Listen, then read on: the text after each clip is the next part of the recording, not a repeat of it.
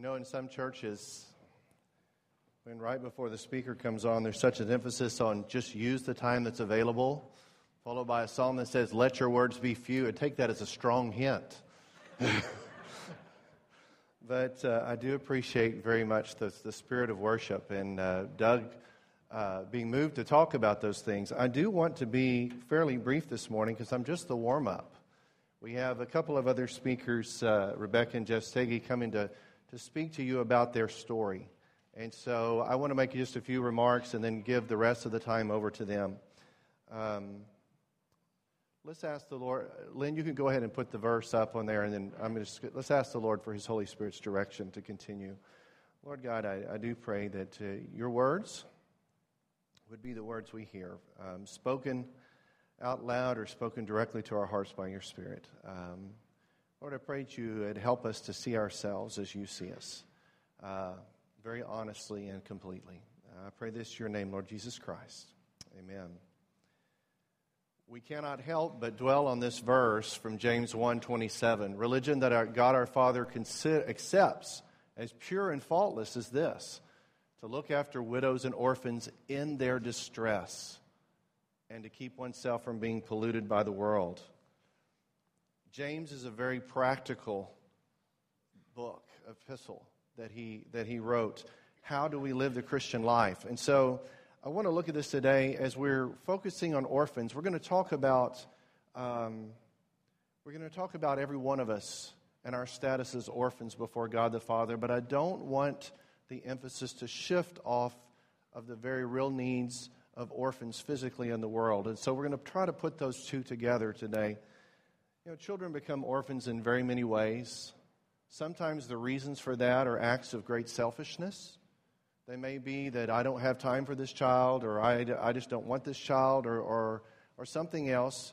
And there are cases where that happens. Our children are neglected, and, and the system has to take them or something.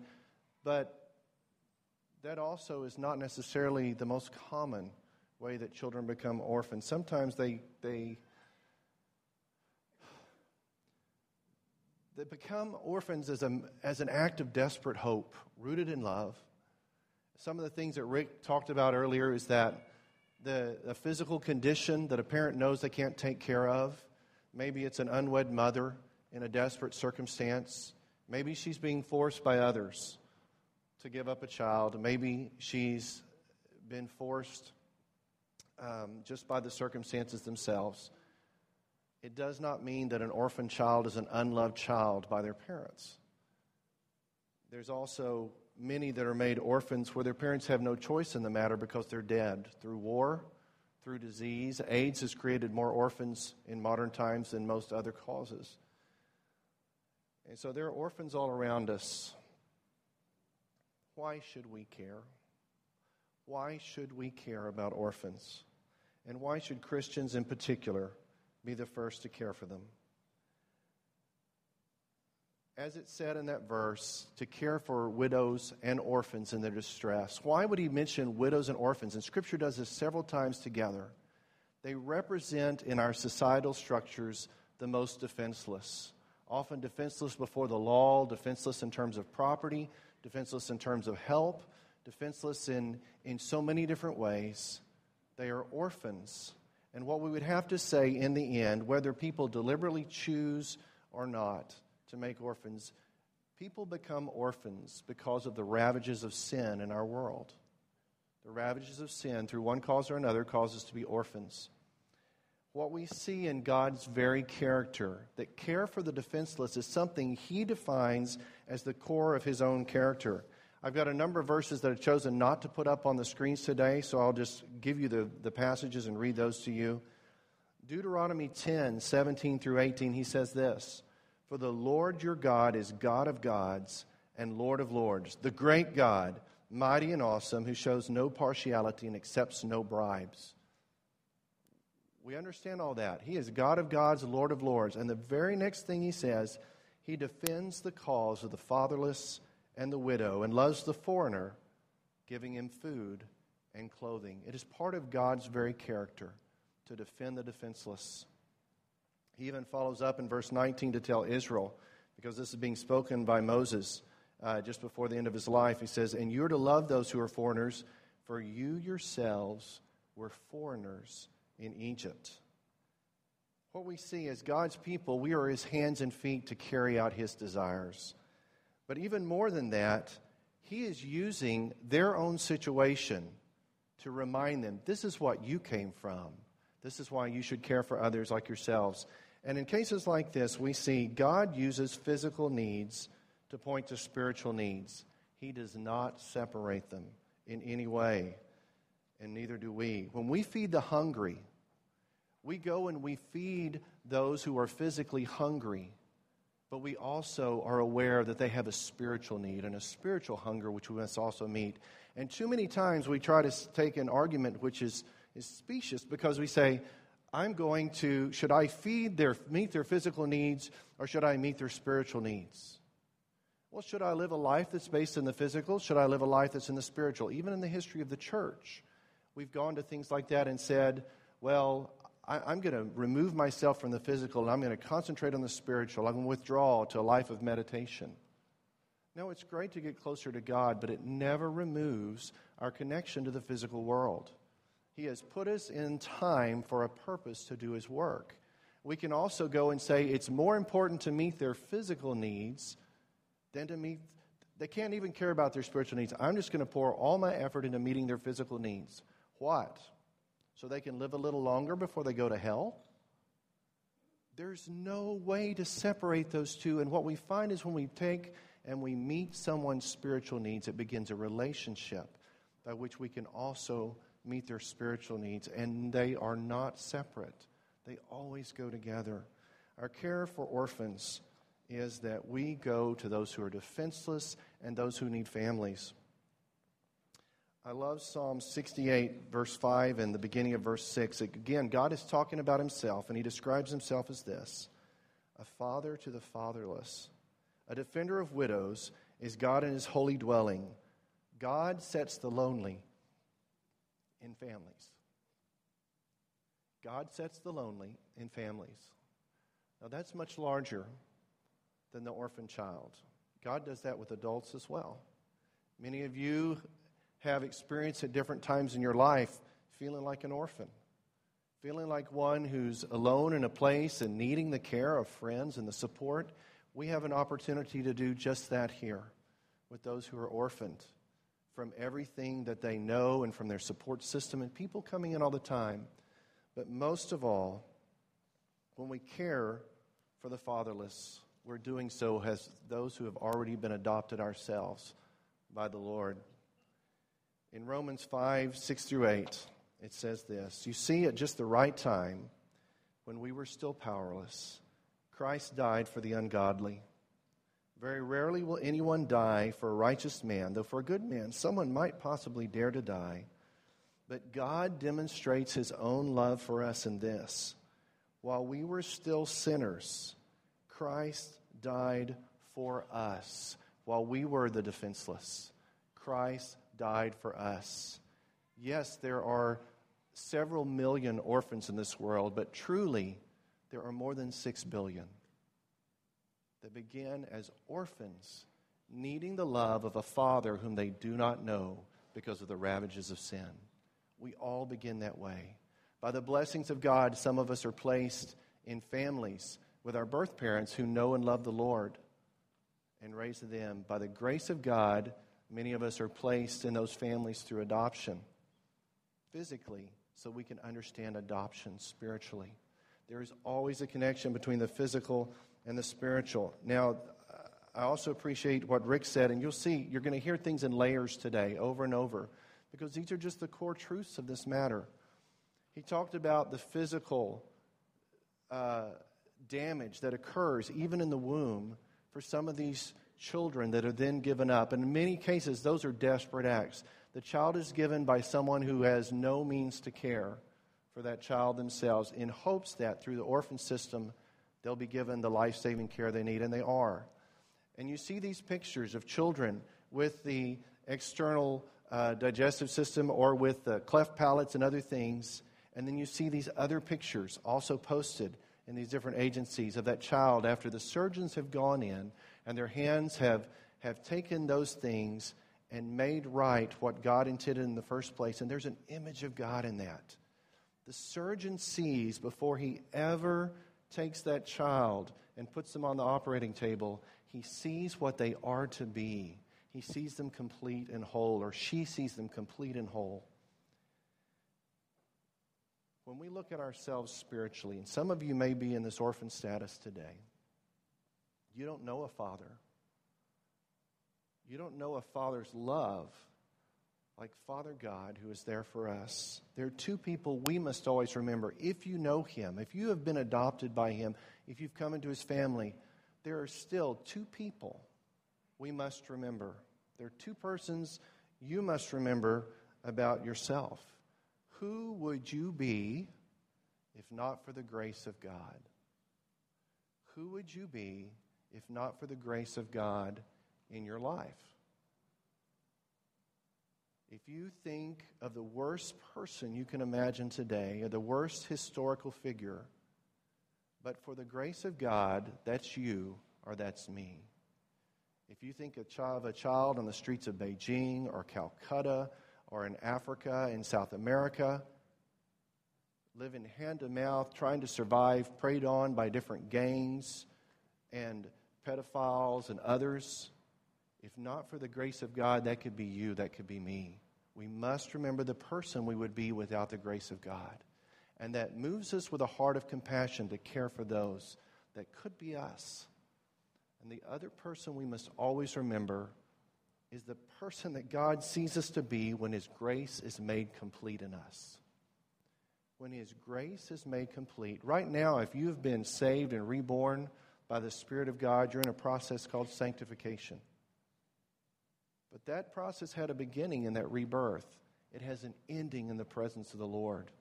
That's called glorification.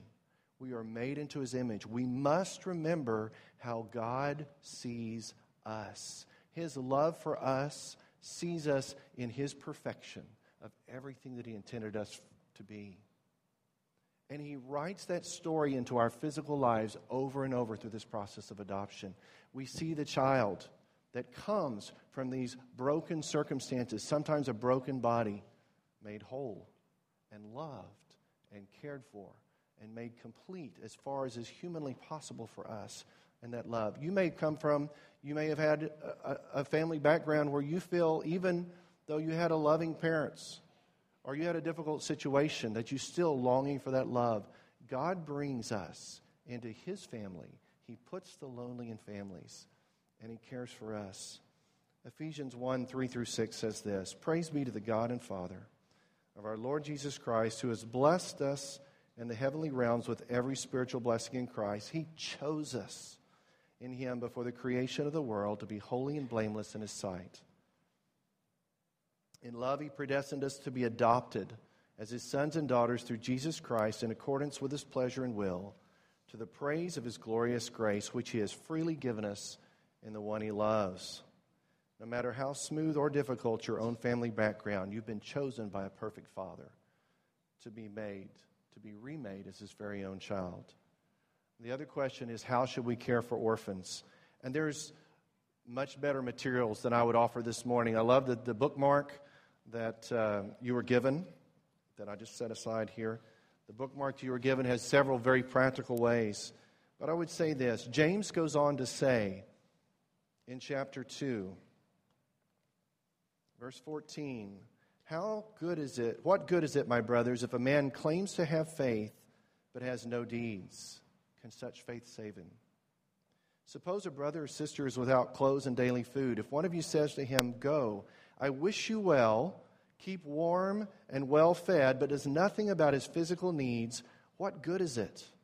In the same way, faith by itself, it is not, if it is not accompanied by action, is dead we must care for orphans substantially. It's not enough to gather information or to feel sorry. We must meet their needs, not just our needs. If I feel sorry for someone and say, God has pricked at my heart and has moved me to care for someone,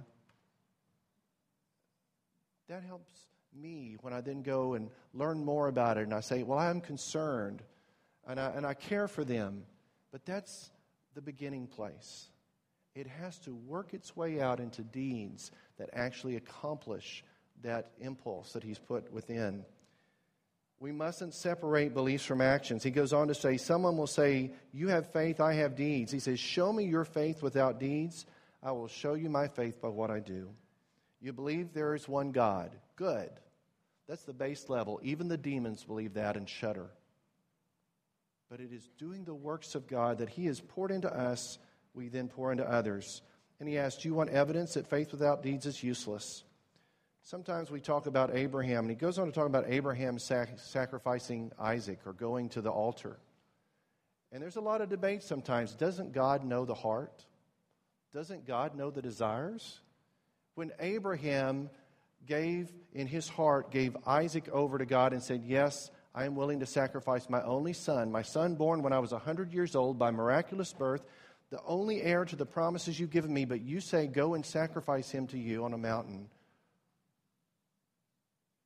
Abraham went. Couldn't God have stopped him and said the intent of his heart was enough? That is not the way God works. God knows in advance what must actually happen for it to be real to us. And so it says that Abraham went. He took his son, he took the knife, he took the wood. They didn't take a lamb because Isaac was to be the sacrifice. Did Abraham struggle in himself? Probably every step of the way. I don't think he even told Sarah his intentions. But he got all the point to the point of laying the wood on the altar, binding his son, and raising the knife, and God stopped his hand. And it says this Was not our ancestor Abraham considered righteous for what he did when he offered his son Isaac on the altar? You see, his faith and his actions were working together. His faith was made complete by what he did. And the scripture was fulfilled. It says, Abraham believed God. It was credited to him as righteousness. He was called God's friend. The physical proves the spiritual. The physical deeds prove what's in our hearts. And God wants us to have those to hold on to. And so we just ask this orphanages need visitors, yes. Those, because God works through those visits to open our hearts, but they need volunteers as well. Not just to go and see because that helps us, but to go and do because that helps them. Agencies need friendship, but they also need finances. They need praise, but they also need prayer support. And orphans need families, both physically and spiritually, like this one. I want to give the rest of this time over to let Jeff and Rebecca share how God has worked this in their own journey.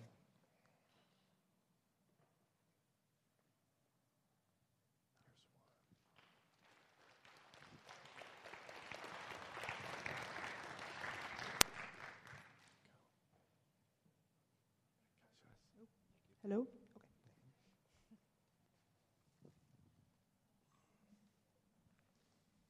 I think you can see the picture back there, but Mark asked us if we would be willing to come this morning and just share a little bit about the journey that the Lord brought us on um, in the process of adopting our two sons, Isaac and David. Um, just a little background we've been here for 13 and 17 years, respectively here in China. We have four kids. Um, Miriam and Isaac are six, and Elijah and David are five. Um, and so, about hmm, almost four years ago now was kind of the beginning of the journey for us. Um, it didn't start like you might expect. It started with neither one of us having any inclination at all to adopt children. We had two, and that seemed plenty. and um, I had a lot of friends, though, that had a lot of a heart for adoption, and they talked about how one day they might want to adopt, and kind of felt like, am I missing something? Should I be thinking about this? Should I be wanting to adopt? And did a couple nights worth of Googling of adoption from China and concluded, nope. Very happy with my life the way it is. I, I prayed and I said, Lord, I have no heart for this. I'm like, I mean, I, I feel bad for them. I hope they find a family, but I just don't have any desire for that to be my family. And I was like, and so if someday you want to change my heart, you can, but otherwise, you know, I'll be happy for all of my friends when they decide they're going to adopt. Um, and as it would have it that night, I was at a small group, and I had a friend of mine that, at the end of the night, she's like, Oh, you guys, do you remember when I told you that I read this book and it totally changed my heart towards adoption?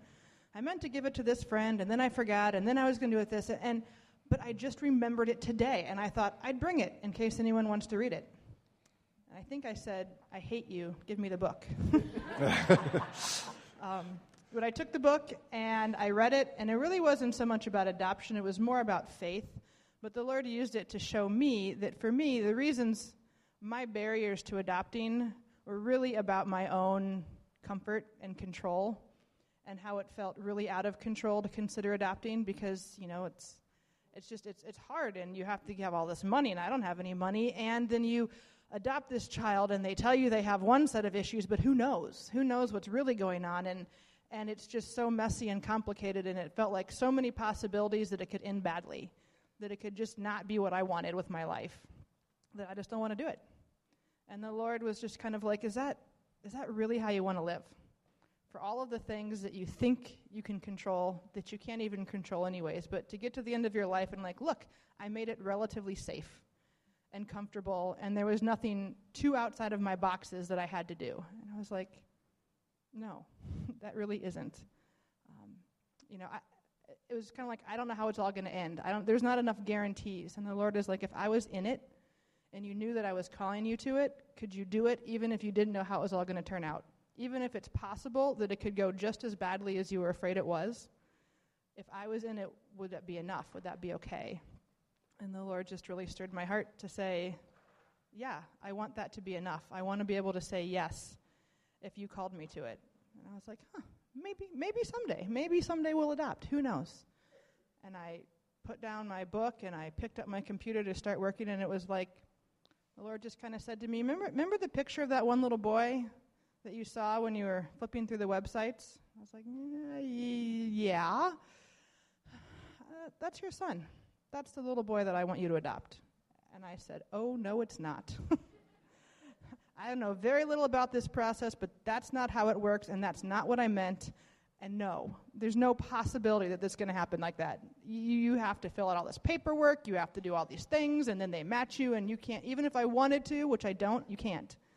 Um, you know, I'm like, I don't even know where the website was, you know, but went and spent about an hour looking back tracing, trying to figure out where the website even was, and went and finally pulled up the, the picture that the Lord, which is that one there on the screen that you see. Um, in his adoption file, there was that picture and, and just kind of a little description of him. And I looked at that picture and I went, I don't have a category for this right now because some people are those kind of people, but I'm not that kind of person, but that is totally my little boy. And I know it. And Jeff is going to hate me.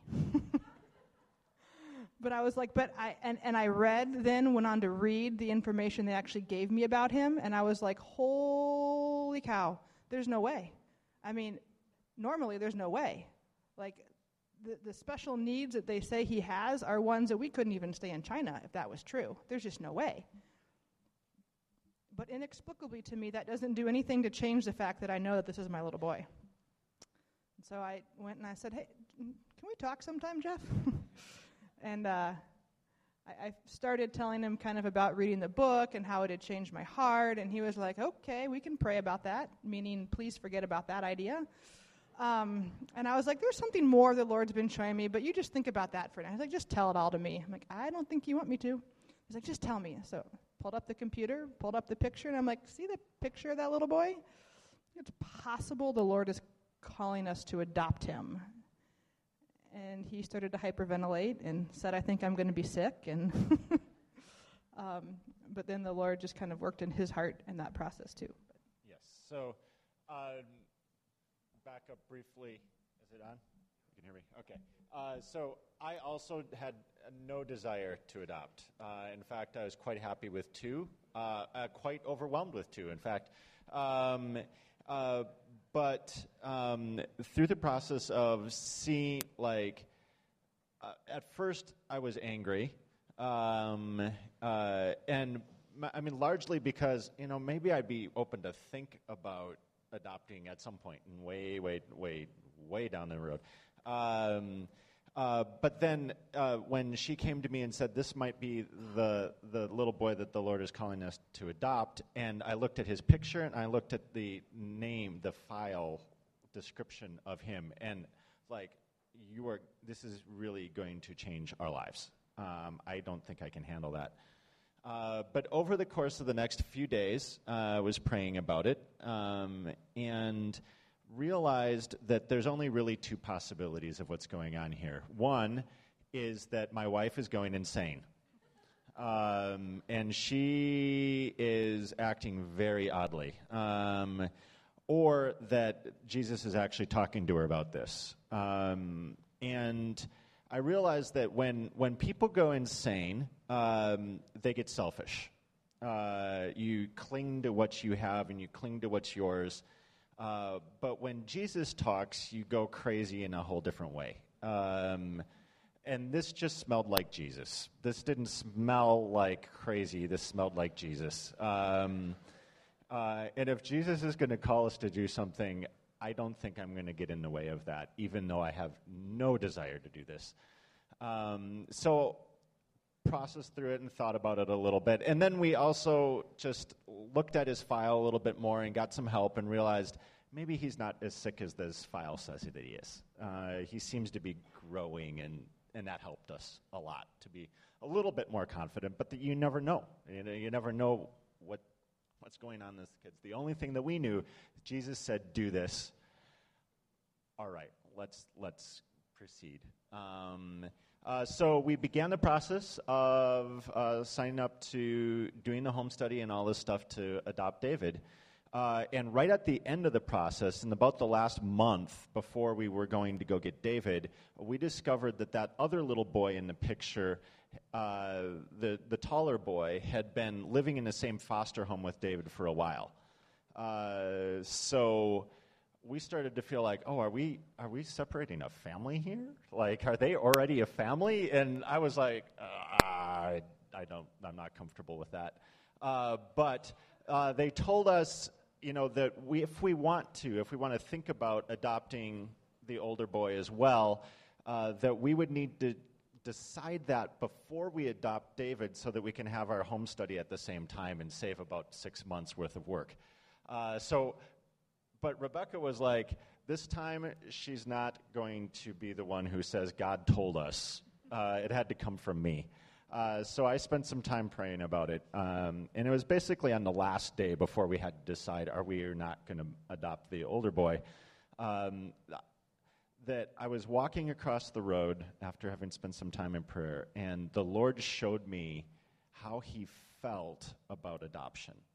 Um, that when you when you adopt, you take a, a, kid from one whole fate that's just dark, and there's very little hope. Um, and you give them a hope, you give them a future, just like He does for us.